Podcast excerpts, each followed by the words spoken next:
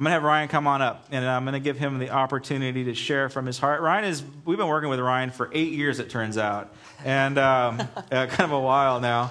And he's going to be, if you were here last week, he, uh, he's going to be working with our worship uh, team. Uh, he's not on staff, but really close to it, I think. Huh? Um, and he's just going to be investing in our, in our worship teams. He's going to be uh, equipping them with some of the things that he's learned uh, frankly, just recently. And so I really want him to share from his heart on where God has brought him. Um, he'll, he'll, he can describe it better than I can. So, Ryan, go for it. Okay. Here we go. Um, good morning. I'm Ryan. I know that. Um, I'm going to try to do my best. Last last service, I almost preached a whole sermon, so I'm going to. So, like Josh said, we've been part of your family in some way for the last eight years. Um, I've just, we've just been blessed by your church. You guys are amazing. Um, and we've just seen what God's been doing over the years and what He's about to do, and we're super excited about it. I'm saying we, well, it sounds like the royal we, but I always kind of include my wife, I think, whenever I'm describing something. Um, so I just wanted to tell you a little bit about myself. I love Jesus, right? Uh, that was kind of like preaching to the choir here. You say that, you know. Um, and I don't know, something happened when I got saved. Something in worship grabbed a hold of me. And I didn't come into church. I got saved in 99. I'm not going to do too many ages because then you're going to do the math. but I got saved in 99. I, I didn't come to church knowing how to play music. I was a singer. I grew up in choir. I went to Bonita High School. Sorry, Claremont people. um, don't judge. Um, I'm in the 909. Um, so but I, I got I got saved and I something about Jesus woke something up in me and I couldn't help but sing about him. Right? I'm a little bit of a musical theater nerd, so there's something about like emotion gets to a point where you have to express it in song, so it spoke to me in some way. But something happened to me in worship and experiencing the presence of God that I just could not get away of, get away from. So I, I got saved in 99. I was a new believer. I didn't grow up in the church. So I went to Bible college the same year. And the first time I'm going to Bible college, they're telling me to turn to some book in the Bible and I'm using the table of contents. I don't know. This is how everyone around me has grown up in the church. They know all of the books of the Bible. They could write a paper on whatever they want just from what they learned in Sunday school. I don't have that. But while I was in Bible college, I got introduced to King David. And I was like, whoa, I love this guy he loves, well, he didn't know it, it was Jesus, but, you know, he had some things going on. I think he knew a little more than we know. but he had access to something. He so loved the presence of God. He was called the psalmist of Israel, right? He so loved the presence of God, singing out there on the hillside with the sheep, just singing praises to God. He loved it so much that as soon as he became king, the first thing he did was grab the, tab, the grab the ark of the covenant and bring it into this tent, and he started setting up day and night worship he just could not get enough of the presence of God. And he could not, he, he didn't feel like he was making enough praise, so he got rotating teams worshiping day and night all the time. Is that crazy? So when I saw this, I was like, yes, that's kind of what it feels like inside of me. Like, if I could express myself, you know. Like I have just my little guitar or something, but you put like Chris Lopez is playing drums. You, he starts making noise, and I'm like, yes, that's kind of what it feels like inside. So when I'm reading about King David and he's setting up day and night worship, I'm like, yes, I love the presence of God. And so when I first got saved and I was kind of fired up in 99, right? That's 16 years ago, February 14th, 1999 is when I got saved. Amen. Valentine's Day, the Lord has got a great sense of humor.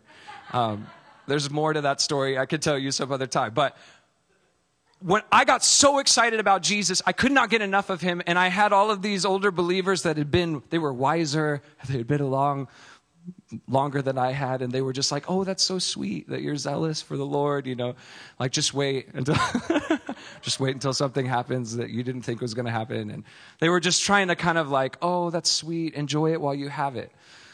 And so I got into my prayer closet and I was like, God, I will burn for you forever. This is never going to go out. And I'm 16 years later and I'm more excited about Jesus than I was in 99. Right? And we're singing songs like "On Agnus Dei from Michael W. Smith that just doesn't get old. Worthy is the Lamb. Worthy is the Lamb. This doesn't ever get old. According to the book of Revelation, they're singing it forever. This is a very present truth. And we have access. God's done something very interesting in music and in song and in worship. I don't know if we fully understand what's going on. I don't. I'm not an expert at this. I we whenever we leave a worship set, all of us are just like, "What just happened? Can you believe that?"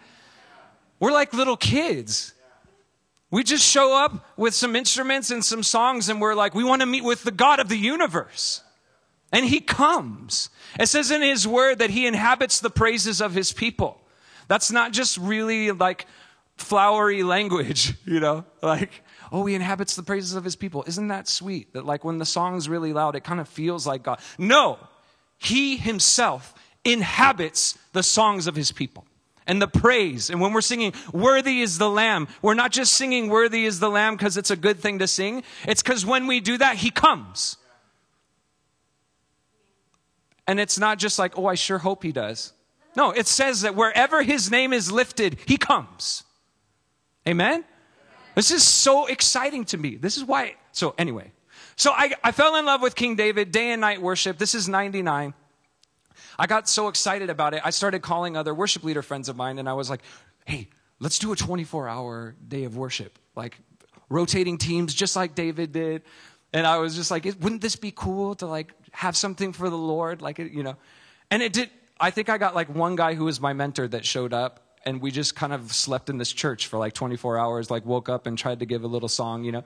Like I said, when I was in '99, I sang, but I didn't play anything. My girlfriend, who's now my wife, my girlfriend then is now my wife. Um, she taught me my first four chords. So I had little four chords. I was like little David in my bedroom, just singing songs to Jesus. I couldn't get enough. The 30 minutes on Sunday, I couldn't get enough of it. I had to go into my room and just worship Jesus because he's worthy. Amen? No other reason. When you start worshiping him, you realize there's like infinity reasons of why we worship him. But so I, I got this in my heart. I wanted to do this. I got involved in my home church that's um, very much like we go for, we'll go forever if you let us. Like we'll just keep worshiping. And people will be like, can we preach now? But we're, we just love the presence of God. So that kind of was my upbringing. And then I kind of got introduced to the House of Prayer in Pasadena. Cheryl Allen, I met her um, through a couple events, and I met her, and then I kind of had led a couple things with them, and I loved it because we got lots of time in the presence of God. so I was like, this is awesome. And then I find out that in 99, something happened in Kansas City. They got the same heart after David, after what he was doing. And it was, it started way before 99, but in 99, they begin to start 24 7 worship in Kansas City. And so this is the, the International House of Prayer. There's lots of information on it, but just stick with me on this information. He is worthy, okay? 24 7 worship. The tabernacle of David in the Old Testament is a picture of the modern day believer. So 24 worship and adoration prayer, this is actually our call as a people. Because of what Jesus did, making us priests, we get to be in his presence 24 7. So, what Kansas City is doing and what we're doing in the prayer movement is kind of like a prophetic act of what we're all called to to be his all the time 24 7. There's not like an hour that God gives us off that's like, this is your own, do whatever you want with it. You know what I mean? Thanks for coming to me. You have like a six hour window. You could do whatever you want. No, he, this is actually what he's called us to 24 7 living for Jesus. Amen? Amen? So, anyway, I get swept into this thing and realize this is what I've always wanted is to be in his presence. And I realize I love his presence. Which, right, that sounds like so weird. We, we're, we're in the middle of a conference right now. It started Friday night, went all day yesterday. I'm here this morning, I'm, and we were just playing this morning, just getting ready, and I was just like, oh, I love Jesus. Right? This is 16 years later. I've been in worship services for the last 16 hours, and I can't get enough of this man who is real. Right? So, anyway, I've, I've been talking to Josh. We've known each other. I've been with you guys for, you know, I, I look different every time I come, I feel, but hopefully I've hit a good place if I'm going to stay in this place. But got married, and then you get happy and you eat, right? Okay. Anyway, so in the last three and a half years, God's been doing something with me in worship and changing my heart, and I'm getting a heart for bringing other people into that place. And so when Josh and I are, are, talking and we're talking about, we get all excited about what God's about to do in this place. I get all excited about working with your leaders, who some of them have been doing it longer than me. And all I want to do is just encourage them and say, keep going. Isn't this awesome? I mean, that's probably going to be what our sessions are going to be like. Isn't this crazy? Jesus is so awesome. So, and then I have a heart for the next generation to get a hold of this and to go further. Because I didn't get this till I was out of high school, out of college, right? In 99, now you're doing math. Um, and so to start at a younger place, if I had, I long that I had more years in this. And just, I've only re- really been in this reality of it in the last three and a half years, and I long that it was the full 16.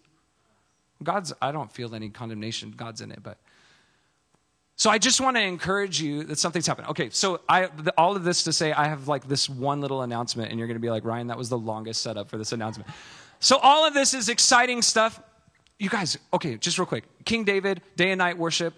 A lot of the, a lot of the Psalms, a majority of the Psalms in the book of Psalms, came out of this reality of day and night worship, rotating worship teams, day and night, night and day, day and night, night and day. Um, and a lot, so you see things like Psalm 22 where they're in the Old Testament in the tabernacle of David, they're worshiping God. All of a sudden, David, because it's his, you know, starts singing like, i am going to read it. Is that okay? Can I read it? Okay. This just trips me out. Is anyone here, is there anyone here that didn't, this is new, like the tabernacle of David? Anyone, don't be ashamed. Okay. You all know it, so, but I'm excited about it. So, Psalm 22. My God, my God, why have you forsaken me? what does that sound like? This is, this is King David in the Old Testament. My God, my God, why have you forsaken me? Why are you so far from saving me? So far from the words of my groaning. Oh my God, I cry out day, but you do not answer. By night, and I'm not silent. Sorry, I'm getting some shadow on my, I'm going blind. Yet you are enthroned as the Holy One. You are the praise of Israel. In you our fathers put their trust. They trusted and you delivered them. They cried to you and were saved. In you they trusted and they were not disappointed. But I am a worm and not a man, scorned by men, despised by the people. All who see me mock me. They hurl insults, shaking their heads. He trusts in the Lord. Let the Lord rescue him. Does this sound familiar? I'm sure you guys know where I'm going. Let him deliver me since he delights in him.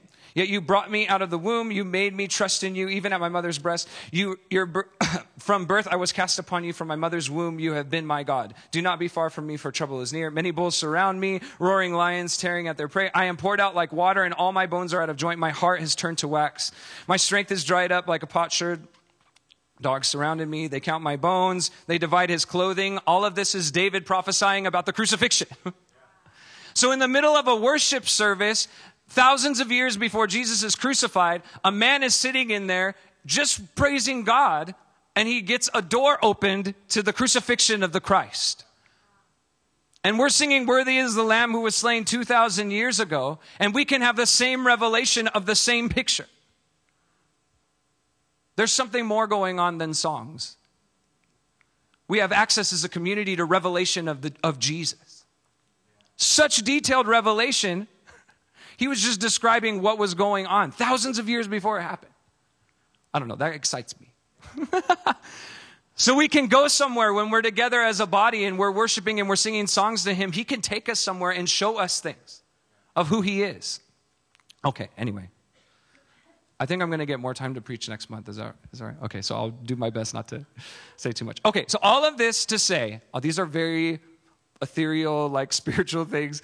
And anytime you have something like this, I could just keep casting vision forever and we could all get excited, especially me, just talking about it. But if we don't have a practical way, if we don't have a, a road to get on to get into this, then all that is is just really hypothetical good stuff out there. So we're trying to, what Josh and I are trying to do is, is just kind of create some structure so that all of this cool stuff can just kind of happen. But we have to have practical things in place. So one of the things we're doing, if, the, if you guys are hearing this and you're getting excited like me, um, March 21st, if you put it on your calendar, at 10 a.m., we're having an audition. So, um, whenever I say audition, it sounds really weird in the church world, and we think of American Idol and we think of voice, and everyone starts getting scary. It's not, okay? It's going to be super fun. We're just checking hearts and seeing how everyone's doing. And what we're doing, just to set a precedent, is anyone who's been involved in worship up until this point, we're all going to audition together. It's going to be like, hey, we're all doing this together. That way, no one says, like, oh, you had to audition? I didn't have to audition. I, oh, you know. We want to eliminate any of that. So we're just all going to do it together. 321, March 21st at 10 a.m. here. We're just going to have an audition and then we're going to start building teams and there's going to be some fun stuff that we're all going to do together. So I just wanted to let you know that. Does that sound okay? So all of that to say that. So I'm going to pray. I'm going to pray and then Josh is going to take it home. Jesus, we thank you. We declare that you are worthy. Lord, I thank you for this body. I thank you for this church, God. Lord, that your presence and who you are is the center of who this church is. God, I thank you that, it, that it's a, an example of generation to generation, that one generation would declare your praises, declare your works to the next generation, God. And this is what we want to give our heart to. Lord, that we would tell of who you are. We would tell of your marvelous works. We would tell of your marvelous wonders to the next generation, God. And that as multiple generations coming together to worship you, Jesus, and to give you what you deserve, which is all glory, all honor, all praise, all power. And so, God, we just thank you for this next season that you're taking us into. God, we're just as excited as I feel like you are. I feel your excitement. I feel your expectation. And we just come with that same expectation, that same excitement. And then we say, Come, have your way, Jesus. In your name, amen. Amen. amen. Hey, thank you, Ryan. Wasn't that good? He can, he can preach too. And yeah, he's probably going to, we're talking about having him preach next month. And I'm going to lead worship. What do you think? What do you think? Uh, I don't know. I don't know if you've noticed, but I can't, I have a problem with, I'm not going to audition, guys. It just, it, I am like tone deaf and I can't, I mean, I don't know how, I can't dance. Anyway. But it's going to be a great time. Uh, about three years ago, Ryan did guest worship for us, and that was the I think it was probably the week that he he moved over into the house of prayer, and God called him into that, and we prayed for him as a church. I don't know if you remembered that, and uh, it was a huge blessing. Uh, and we get to take part of that. So we're just we're just again we're really excited about what's going on, and, it, and it's going to be good. So, all right, uh, you guys ready? I don't know how much time I got. The clock's broken again. So. Um, I know. What time is it? Is it 12:30? All right. No. She's like, "Let's go, John. Come on, Josh. Let's just pray and go." All right. I, I'm going to see what time it is. Good. I don't trust you guys. All right. All right. I got 15 minutes. Let's see how we do. All right, um, this is like the last uh, sermon in the series on the Daniel plan. And be, this is uh, becoming who God has called you to be or who God has meant you to be. And um, if you're fasting with us, you know that God's He's changed you in some way. He's, uh, he's worked on your, on your spirit and on your soul a little bit. Uh, he's made me happier.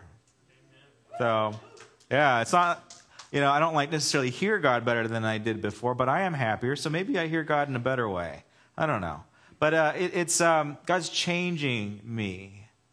He's changing the way that I think, and He's the Holy Spirit is is prompting me to to adjust my attitudes and my feelings on things because I've learned something about myself is that I can't trust my feelings. And sometimes I even um, uh, I'll even accredit my feelings to the Holy Spirit, right? Have you done this one? Don't do this one. I can, I could write a book on this, but just don't do this. Just because you feel a certain way does not mean that the Holy Spirit is leading you in a certain way. Your spirits, your, your feelings will lie to you all day long. the Holy Spirit does not lie. And uh, so this is, this is why it's important to, uh, to go through prayer and fasting and, and, to develop an ear for the Lord. Uh, this, this series is ending, and we're going to be going into a whole, um, a whole season of hearing from God. How do, you, how do you hear God's voice? How do you understand the heart of the Father? How do you identify with the words that are spoken over you in the Bible, prophetic words? So, we're going to be looking at some very interesting things, and we're going to be pushing our limits on how we hear God. We're actually going to be doing some, some very practical training on hearing God as well. So, it's going to be a great uh, next season. In addition to that, we have our very first prophecy conference coming up uh, at the end of April that, and, May, it got, God put this in Mako's heart. Not my heart. I'll do this stuff all day long. He put it in my wife's heart to do. So this is, a, this is an exciting time. And uh, one thing that we need to know as we're, as we're moving forward, as we're growing spiritually, um, you need to know this about yourself, and you need to know this about the people that you're in relationships with. And the truth is, is that you're complicated. If you're married, you know this to be true, right? You know, guys, you know that your wives are complicated, right? It's like guys, guys. We, we say that guys are pretty simple. I think we're actually pretty complex too. But guys come off as having an on switch and an off switch, and then gals have they've got switches and buttons and gears and pulleys, and it, you just can't figure them out. Um, but guys, you know, guys are, are different. What's the Bible say about this? Psalms 139. Thank you for making me so wonderfully complex. So, God has made us wonderfully complex. The spiritual life was never meant to be on Sunday morning in your prayer closet reading your Bible and your devotional.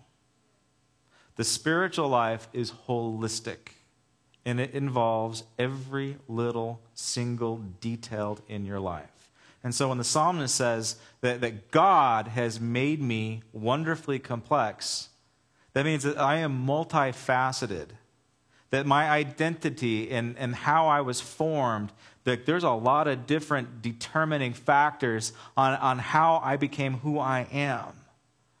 And we need to, we need, really need to get an understanding of, of, of our identity and how we were formed. And there's five things that we're going to be looking at as, as quickly as I possibly can.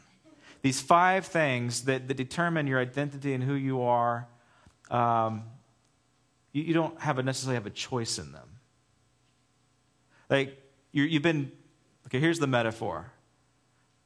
You've been, you've been dealt a hand of cards. How many people have played poker?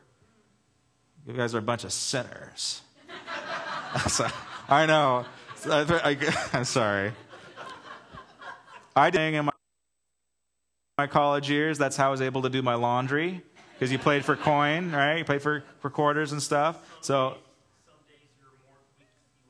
yes, some days I had to turn the clothes inside out. Yes. Um, yeah. So, uh, but when you play five card stud, you've got, you've got five cards. And you can't draw, you can't trade them in, you can't swap your hand with somebody else. Those are your cards, and you're stuck with them.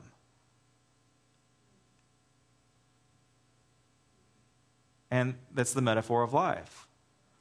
Life is a box of chocolates. And, it, and it is, you're, you're stuck with, with all these chocolates, right? You got to eat the cherry one or the nut one, or whatever. So life is a life. You got to get, get dealt a hand of cards. And so we're going to be looking at these five things that you get dealt and you didn't necessarily have a choice in. But regardless, God wants you to make the best out of the hand that you've been dealt. Usually, when we when guys like me preach on the talents, you remember the, the story of the talents where the master gives some servant, you know, he gives one guy five talents, another guy 10 talents, another guy 20 talents, and says, go do something with them. One guy buries it, one guy blows it, one guy multiplies it, and, you know, good and faithful servant. We preach that to make you guys feel guilty about, right? We preach that so that you guys will take, you know, take responsibility for yourself. But here's the good news. Here's the other side of that message. You're only responsible with the cards that you've been dealt. You're only responsible for the talents that God has given you. So this ought to make you feel good. So if you're under a lot of stress and a lot of pressure to perform or to feel better or more spiritual than somebody else, here's the good thing. You're only responsible for the cards that, that God's given you. I got a different I got a different hand than Dean has. He doesn't have to play my hand. God is not going to judge Dean for, for the hand that I've been dealt. He's going to judge Dean for Dean's hand. And how did he deal with the card that he, he got? And this is the amazing thing about our faith because it, it involves grace. And so God's going to deal with everybody differently. And so why don't we do that? Why do we judge people the way, the, the, the same people, that it, I mean, why do we judge people with the same rubric that we judge everything else? So in life, especially in Christian life, you ought to, you ought to relate to people with the, with the deck they've been given. That requires grace. If I expected everybody in this room to be a Bible scholar and have your degree from Fuller, how fun would that be? And so we just got to, okay, you got to say, okay, everybody's been dealt a different hand. All right, so First, uh, first card that we're going to look at that you get dealt, and if you want to follow along in your outline, it's the chemistry card. It is, it is your biological makeup, it is your DNA. You don't get to choose your DNA. Isn't that unfortunate? Maybe someday you can choose your kid's DNA. We're getting there, right? We're, we can, maybe we can do that. I don't know. I don't, that, that kind of, that's a little weird for some people. I don't know what we're going to do with that, but that's not the point of this message. But regardless, you don't get to choose your DNA. I didn't get to choose how tall I am or how hairy I am. I, these are the things I just did not, I, I would not have chosen for myself. But that is the card that I have been dealt. And I, am a man of faith, right? And I, and I think if I, have got this faith of a, of a mustard seed, maybe I can grow an inch. It, it ain't gonna. You see me getting? Is it happening? It ain't gonna happen. It's uncontrollable. But there's things in my life that I can control. I can't control my height, but I control control other things in my in my physical body. But basically, your basic DNA, this is the hand that you've been dealt. And God wants you to be responsible for that, for your health card. Now, here's the difficult part there's, there's imperfections, right? there's some imperfections. The world is broken, nature is broken. We all know the economy is broken. And our bodies are broken. There's, there's uh, there, sin creeped into all creation, including our bodies. Somebody gets dealt a really bad card sometimes, where you get a disease. It's nothing you did, there's no shame or sin involved, but you got dealt the mental illness card, or you got, you got dealt the autism card or the disability card. And that's a tough card to get. Regardless, God wants us to make the best of that card. It's our responsibility. It's tough, huh? It's not fair. And it's not. God never said that life would be fair. He just requires us to do the best of what we got. So that's the first one. The second one is our connectivity. The second card that we get that you cannot control is your connections, is your relationships mostly. Specifically when you're born. Let me be a little more specific. You don't get to choose your parents. How many people would love to choose their parents? I got, I got a couple ones that just shot right up real quick. You don't get to choose them. You don't get to choose your kids. You might feel like you could trade your kids in, you, want, you might want to trade your kids in, but you don't get to choose how your kids turn out. And then you feel uh, if, if, you if your kids turn out really bad, right? Like you did everything that you possibly could do to pour into your kids, to give them all the opportunities that, that they deserve to be successful in life, to, to ground them in faith, and they still mess up their life I mean, that's frustrating for parents. If you're a parent and you did the best that you could and your kid's still messed up, don't feel bad. Don't beat yourself up. God's got a lot of messed up kids, doesn't he? So don't beat yourself up. But yeah, we don't get to, we don't get to, at that point, and we're doing this marriage course, which is the most successful course that we've done in a long time. And usually when we do a series, people start peeling off near, near the middle of a, of, a, of a lesson. This one is not losing its attendance. It's really, it's really cool. And what we are learning in that class is the importance of childhood connections, childhood relationships will determine how we are relating to each other as adults. It's a big deal. It's a huge deal. And the whole point is not to beat up your parents.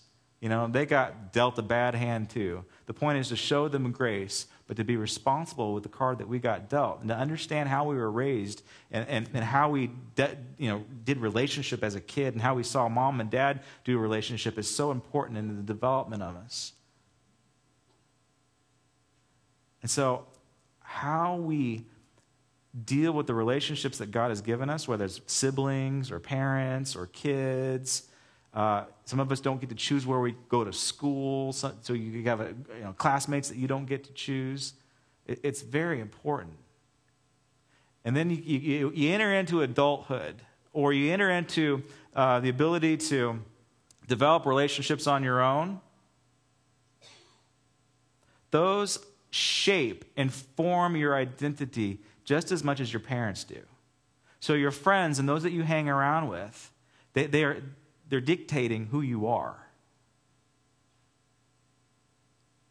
Uh, somebody said that you are the sum total of all your relationships. So think about all of your relationships. You are the sum total of everybody that you connect with.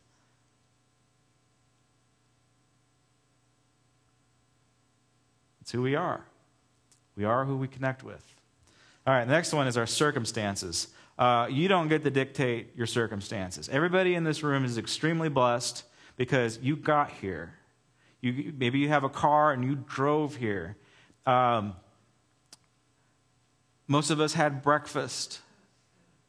Everybody in this room was born into incredible circumstances because you are in America. And you ought to be extremely thankful and grateful for that. I don't care if you're broke and if you're $50,000 in debt right now, you're blessed because you are in America. Turn on the news. you are blessed to be a Christian in this country. Turn on the news. Don't watch it too long, but turn it on. It will, it will, you will get a healthy perspective of the freedoms that we have even as believers. So you don't get to choose what country you're born in. You don't get to choose what race you're born into. You don't get to choose what social economic class that you are born into. That is the card that you've been dealt, your circumstances. And to even push it a little bit further, uh, you don't get necessarily get to choose the circumstance of pain, meaning that somebody's hurt you and it was not your fault. You didn't choose that. That, those were your circumstances. You didn't choose to get fired, that just happened to be your circumstances and you lost your job. You didn't choose to be abused, those were the circumstances. It was the card you were dealt. What are you going to do with it?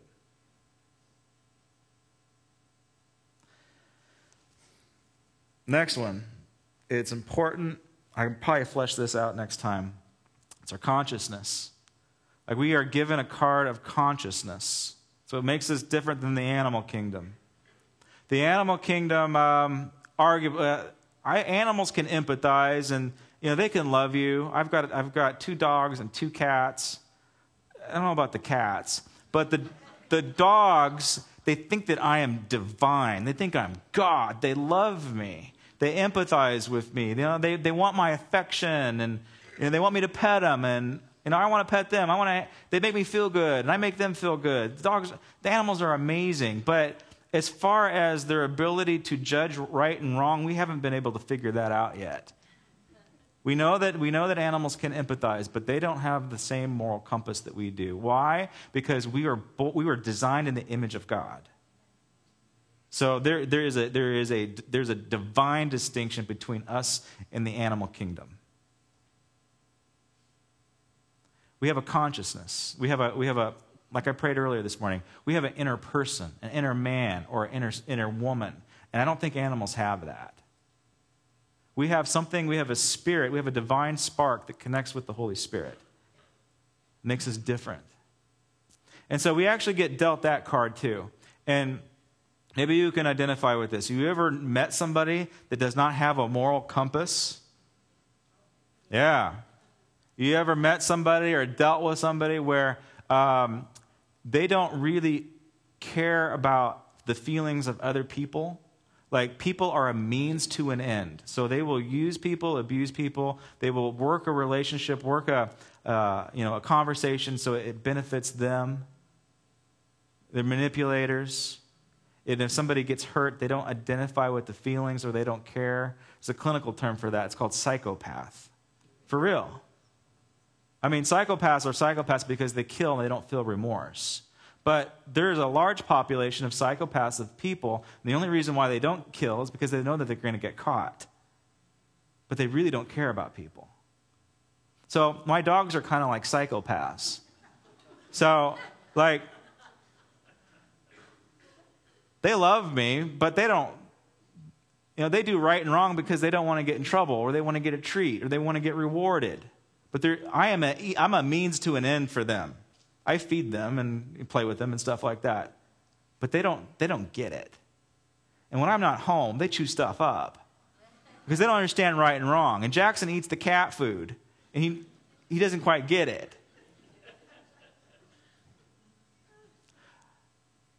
But it's, all, it's more than just you know, our abilities to do right and wrong. What happens in our consciousness, what happens in our, in our mind that I don't believe happens in the animal kingdom.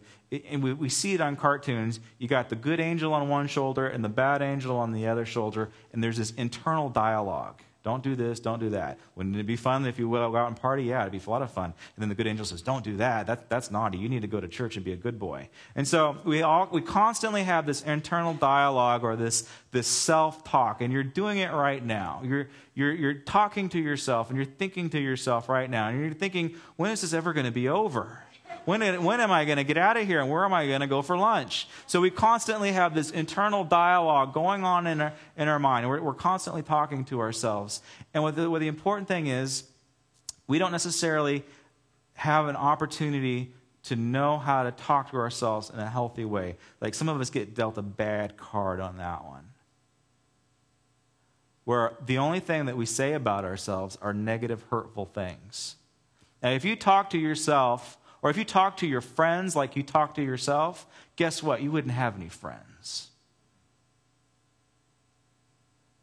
Healthy people that can have secure connections, they talk to themselves in a healthy way. They build themselves up.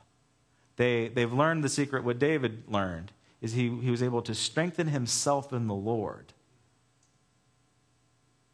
Some people get dealt that card, some people don't, and have to develop it. So God wants, okay, you've got a mind. You need to recapture every thought that comes into your head. You need to hold every thought captive. You need to be transformed by the renewing of your mind. Your life will change when your mind is renewed. That is, that's the tough one. Um, this is science. If you think a certain thought long enough, it will put in a physical groove into your brain. So if, if somebody is saying something to you, and if you're thinking it, and if you're thinking it, and if you're thinking it, and then bam, you believe it, it just starts etching something right into your brain and it stays there forever until the Holy Spirit can transform your mind. There needs to be freedom from our thoughts. All right, next point. I need to spend more time on that, huh? And then the last thing is our choices. We are a product of our choices. Every life has major milestones where you are faced with an important choice. And what you choose, and it could be today, what you choose today, how you respond to God today, could determine not only I don't know, whether your kids grow up in a healthy Christian environment or whether your marriage begins to strengthen, but it could determine eternity. Did you know that? We, we, we, we think linearly. We think that there's an end to our life, and I want to make it to the end of my life. But the choices we make today, they go on to eternity. They're there forever. So, you are a product of your choices. It's a big deal when you decided what you're going to do with your life after you graduated from high school. There was a major milestone. And that choice that you made is dictated everything about, well, not everything, but a large majority of who you are today. Who you married has changed you and, and formed you in who you are today. The relationships that you choose, say it again, the relationships that you choose to invest yourself in have changed you. So, choice is huge. And this is a huge part of my theology. I am created in the image of God. Imago Dei. God chooses and he creates. And I'm in his image, so I can create. I can choose to create a masterpiece with my life, or I can choose to create a disaster. I can create something beautiful, or I can create something ugly. I, I fully believe in the full sovereignty of the Lord, but I also believe that I'm a free moral agent. Why? Because God loves me. He loves me enough to give me a choice. So we all get dealt the choice card. How are you going to choose? So now we're going to look at uh, the winning choices, five winning choices, and they all relate to the five points that I just did. All right. We have to we have to choose life. First point on your outline, or the next point on your outline. You have to choose health. You have to choose life. So let's say you got dealt the bad health card. You got dealt a card that wasn't good, and, and you know maybe you got that disease or you got that uh, mental illness thing or whatever. You, you, you got dealt a bad hand physically, biologically. This is tough. You have to choose health and, and it's easier to give up. Years ago, um, my grandfather passed away of Alzheimer's. And it was hard. It was very difficult on our family. He was an incredible man of God. And um, his body was just, he was 60, now he was 72 when he passed away. He had muscles and he was ripped and he had a six pack. He was just, he was a, he was a health food nut. He was always juicing something, you know, always eating healthy food, you know. It was just, he was, when I was in high school on the wrestling team, he took me out in the backyard and beat me up. For real. He outswam me in the swimming pool. He was just, he was an animal. And then when he got Alzheimer's and dementia, it wrecked his mind. And it was really tragic because he was a brilliant man. He started a Southern, Cali- Southern California School of, um, of uh, Graduate School of Theology. So he was a brilliant mind. It was just so tragic to see him go real quick. Um, it was only the, the thought was, oh my gosh, when the, when the doctors and the nurses saw him, it's like he's going to live 30, 40 years because his, his body is incredible. And by the grace of God, he, he went quick. Uh, we don't know why. We, we think that he had, this is painful. We think that he had enough free will and enough drive to starve himself to death. He quit eating because he knew that he lost his mind.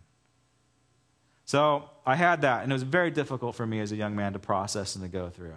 And then a few years later, my grandmother, on, my, on the other side of my family, dies of Alzheimer's and dementia. And so this put me into a really dark, depressing place because on both sides of my family tree, I, have got this really horrible disease. And I don't know what happened in me, but there was something inside that said, why bother? I am doomed. There is no hope. I don't want to I don't want to get that disease. Chances are I'm going to get it. I don't want to get it. I don't want to deal with it. It would be better if I died young. And I chose not to live a healthy life. I chose death instead of life. And my attitude was, you know what? It does my body really doesn't matter. So I'm going to eat the honey buns and and the nachos. I'm going to wash it down with beer. And let's hope I die of a heart attack before I die of Alzheimer's. That, uh, that, was, the, that was the mentality. And I was dealing with the card in the wrong way because God says, I want you to make the best out of what you've got. And you've got an incredible body, and you've got health, and you have a sound mind now. So manage what you have now well. It's your responsibility to do the best with this card that you've been dealt. So I had to choose life, I had to choose health.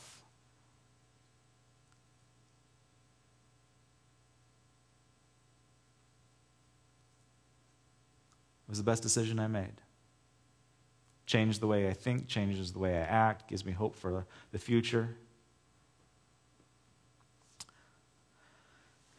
Psalms 119, 73 says, You made my body, Lord. So God made your body. We all can agree on that. It might not be perfect, it might be broken.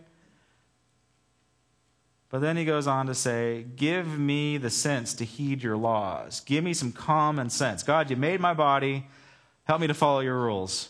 Help me to follow your laws. Help me to take care of it the best that I possibly can. Number two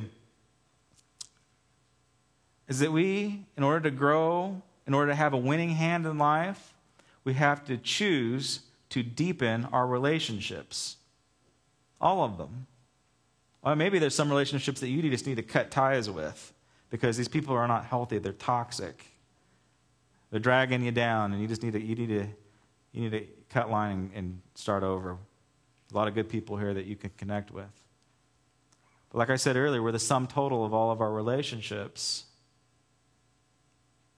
And what God wants us to do is He wants us to choose to deepen our relationships. That's why our marriage course is so powerful right now because we had 50 people, I think it's more, 50 people that have decided to choose to deepen their relationships and to get into stuff that's uncomfortable. If you're single, or if you've been through a divorce, you have to risk going into new environments. And I know it's hard, and I know it's painful. And you might be thinking to yourself, you know what? I, I tried a relationship once, but I was hurt. And therefore, I don't trust anybody. I get that. But, okay, so you got dealt a bad hand in a bad marriage, or you got dealt a bad hand because you're single, whatever it might be. You, if you are saying to yourself, well, I guess I'm just going to be single for the rest of my life, you're believing a lie. Why would you say that? Do you have good reason to say that? Well, I feel like I'm unattractive. I feel like I'm unattractive.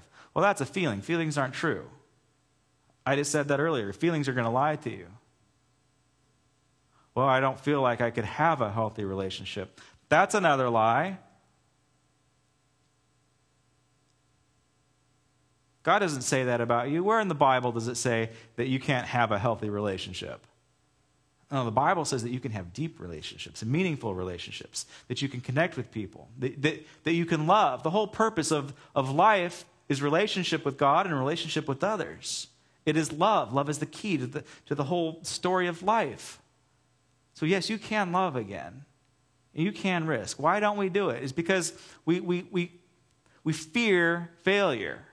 We fear people. I know it sounds weird. Remember the last party that you went to? Uh, like the last single party that you went to? Remember how scared you were? Why? Because you were afraid of what people were thinking of you. Maybe when you came into this church for the first time, eh, you had this understandable fear, right? You don't know where the bathrooms are. You don't know if you're going to be sitting in someone's special seat. And so there's this, you don't know what people are thinking about you. Are they looking at me? Am I dressed right? I don't understand the dress code here. Josh wears a jacket and, you know, somebody's wearing shorts. I don't get it. Those are understandable insecurities.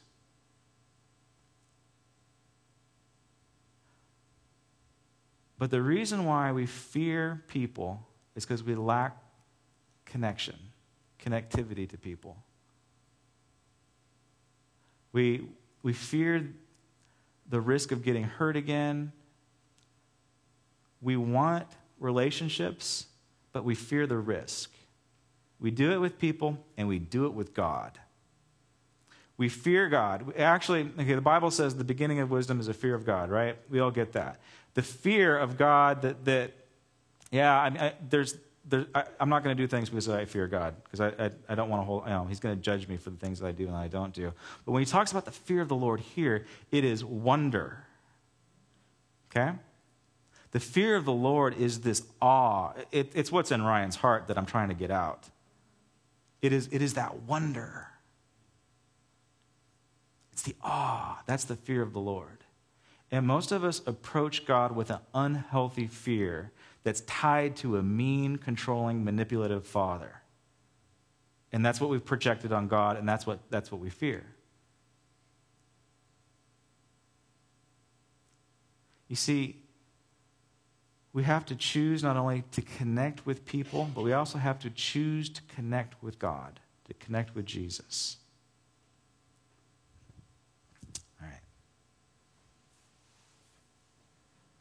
1 John 4:18 There is no fear in love, but perfect love drives out all fear. And if you've been hanging out with us long enough, you know that God is love. God is love. He does not love you, well he loves you, but he does not administrate love. He is love. And his love is eternal and unconditional and his love casts out all fear. Number three, the choice that we have to make, the winning choice in number three, is to trust God no matter what. This is, this is regarding our circumstances, and this is the hard one because we'll, we will allow our circumstances uh, to dictate how we relate to people. So if your spouse hurts your feelings, or if you're in a bad situation, in a bad circumstance with your, with your spouse, you're automatically going to say, it's over.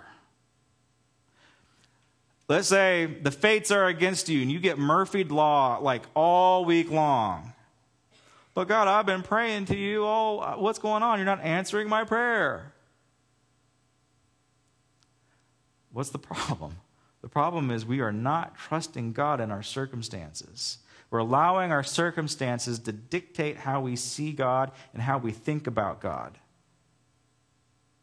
God is good, and He's good all the time. The cornerstone of theology.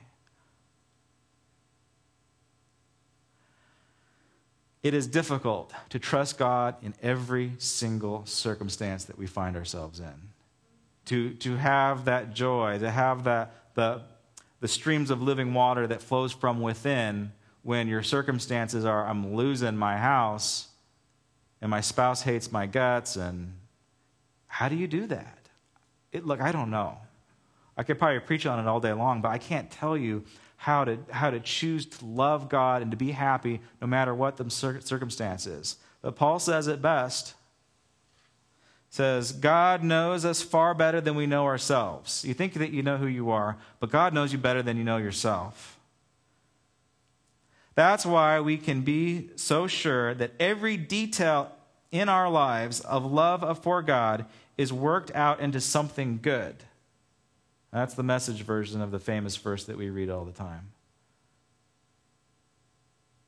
He works all things to his glory and to goodness for those that trust in him. So you get bad you get dealt a bad hand in your circumstances. So you get I don't know, I'll push it a little bit. You get hurt or you get abused that's going to define who you are. That's going to shape who you are. That pain, it, it, it, it's unavoidable. It's going to make you who you are.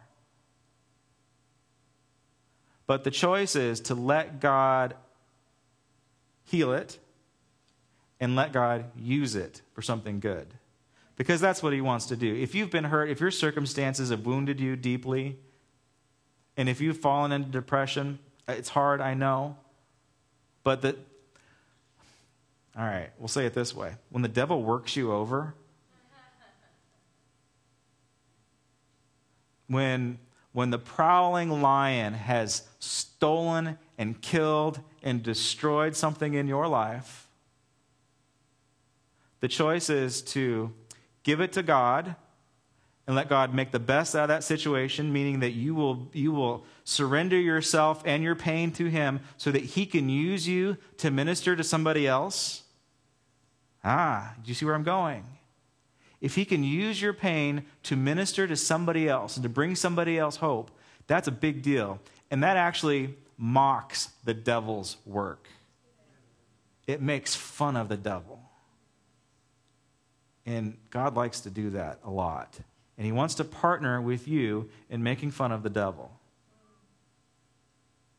So the next time you find yourself in a terrible circumstance, okay, process the pain. Don't stick your head in the sand. Don't ignore it, but say, all right, God, work, help me through this. And how can I minister to somebody else when I get to the other side? How, when I get to the other side, God, who can I help? Next point, number four, we have to choose. I have to choose what I think about. Romans 12, 2. Don't copy the behavior and the customs of this world, but let, um, let God transform you into a new person by changing the way that you think. You change the way that you think, you change, the, you change your life. And we get bombarded by a million different things in our culture, and we have to choose okay, what am I going to think about? Hmm?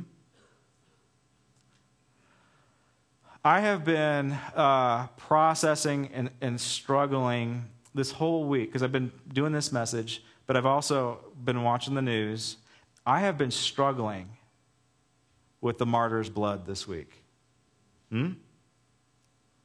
Because what the Bible says is in, Philippians 4 it says, uh, you know, whatever is pure, whatever is lovely, whatever is admirable, whatever is whatever is, is good, whatever is just. You need to think upon these things and meditate on these things and let these things transform your mind.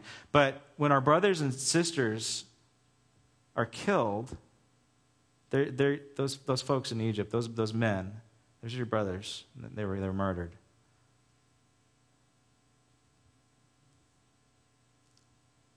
My natural man, I, am grieving them, I still am, but my natural man is going to say, vengeance. oh man, I don't know if this is part of my nature, this is part of my character, but I want blood. Blood for blood. And if I choose to focus my attention on all the evil things in this world, it's going to it's going to leave an imprint on my mind. If I if I choose to entertain my thoughts with things that are not pure, pornography, bad stuff on television, what's that new bad movie that's out? The, the Shades of Grey movie. Yeah, that's pornography for ladies, I guess. I don't know. It's like Harlequin romance novels. Remember those? Yeah, that's pornography. Um, sorry. I might do too much. Sorry. Um, but the point is, okay, if those things dominate my thoughts and dominate my mind, look, there's a competition in my mind for what is good and what is bad.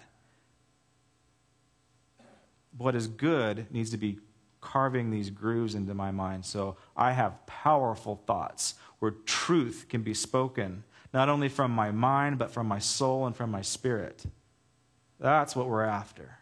So you have to guard your thoughts. You have to hold every thought captive. Here's the thing. This is, this is what I think God told me on the, on our, on, on the martyr's blood, on our, on our brothers that were killed. I saw the pictures of them. We all did. And I grieved and I cried. But I didn't dig into the internet to see it happen. Does that make sense? That's probably the best way that I can describe it. I didn't choose to actually see them lose their heads. I chose to pray for them, but I didn't want to see the, the next step. I don't know if that's right or wrong. I'm just telling you that's how I processed it. All right. So we got to choose what we think about. And then the last choice, which is the most important choice, which is the choice that I think everybody in this room has already made, but we need to retool it, we need to always revisit it. It's extremely important because it's the wild card. Like I said earlier, I'm a free moral agent and I can make a choice. And I choose to love God. I choose to make Jesus the Lord of my life. And that's, that's the last fill in. You need to choose Jesus to be your Savior. And, and again, probably for everybody in this room, that's like, no, well, duh, Josh. I've already done that. I've already accepted Jesus Christ as my Lord and Savior, and I've stepped across that line of faith. And good for you. I'm really. And if you haven't, today's a good day. We can, we can take care of that. Um,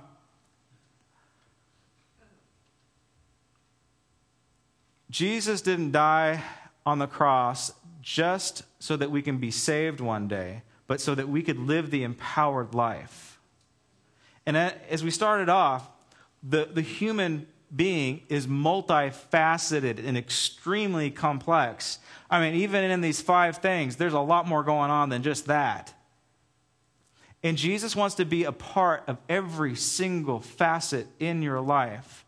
And we're going to take communion in a few minutes. And when you take communion, maybe it is for your salvation today.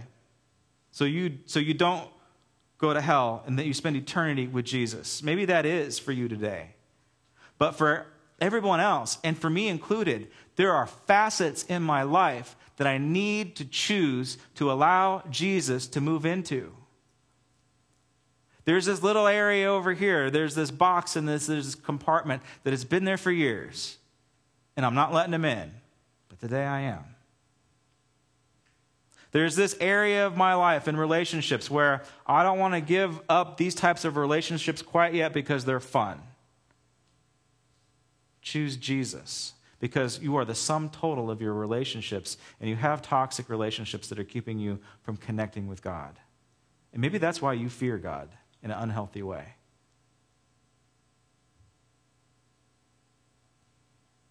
I choose to allow Jesus to come into my past, into my circumstances.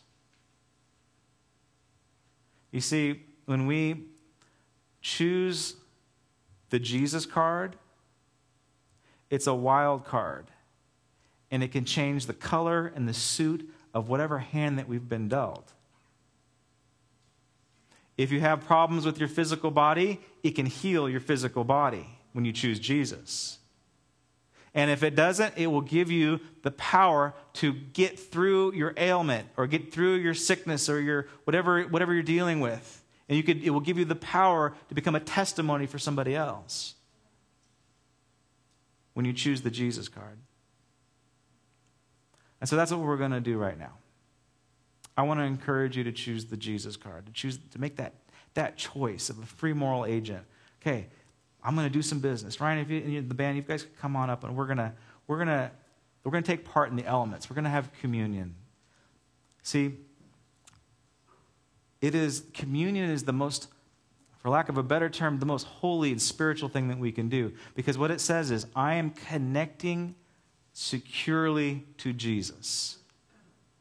It is the most intimate thing that we can do because it is when our inner person and his person can get together and hang out. When Jesus had the bread and he took the, when he took the bread, he says, This bread is my body and it was broken for you. What he is saying is, I've lived this life with you. I know what it's like to have flesh and bone, and I know what it's like to need provision. And so when you take the broken body of Christ and you you put his body in your body, Jesus is the word when you, when you consume the Word of God, it will give you life in every area or any facet that you let Him into. He says, I am the bread of heaven. The bread of heaven provides your needs. So I want to encourage you today. We're going to do this song, and as, the, as, you're, as you're sitting there and as you're ta- doing business with God, you need to do business with God. You need to say, okay, God, I'm going to I'm to ingest your word into my spirit right now. What area do I need to let you provide in? What area do I need to surrender to you and let you provide? And then you're going to have um, the cup. You know, in our relationships, how many can agree that we're, we're broken and we're messed up? Raise your hand if you're broken you're messed up. That's right. That's, again, this is how we are made. We're all been dealt. Uh, the, the, the, there is no perfect hand in the five card stud of life. There's no perfect box of chocolates. So we're all messed up, and, and, and we need that help. But we're also disconnected.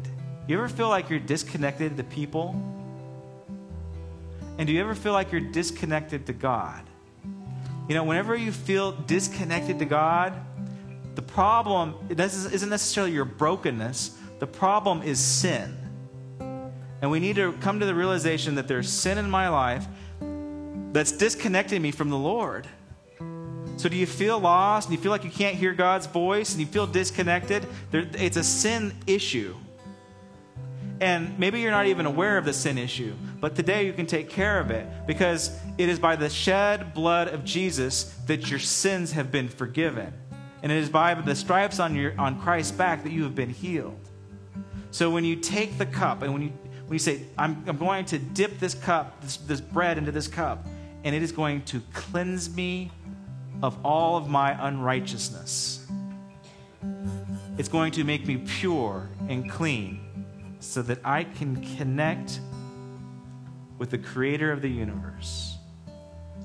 So during this song, spend some time meditating on the Lord, letting Him speak to you do some business with God, get your hearts right, confess your sin to yourself if you need to, and then come on up to the front or into the back. There's stations, and there's going to be people serving the elements, and you'll just take the you'll take the cracker and you're going to dip it into the into the juice.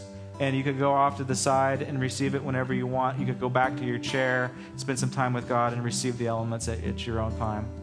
But the most important thing that I just want to encourage you to do today is I want you to connect with Jesus in one of those areas, or maybe all of those areas. Let's pray. Father, right now we thank you for this church body, and we thank you for the desire that they have to connect with you on a deep level. And God, right now I just pray that as they as we enter into a place of communion with you that we will sense the presence of the Holy Spirit, that we will know that you're real and that you're powerful and that you want more of us. And I pray that our heart's desire is that we will want more of you. So, God, I pray right now that the, the blood will, will cleanse us of all righteousness and that your body will transform us into the, the person that you meant us to be. In your name, Lord Jesus.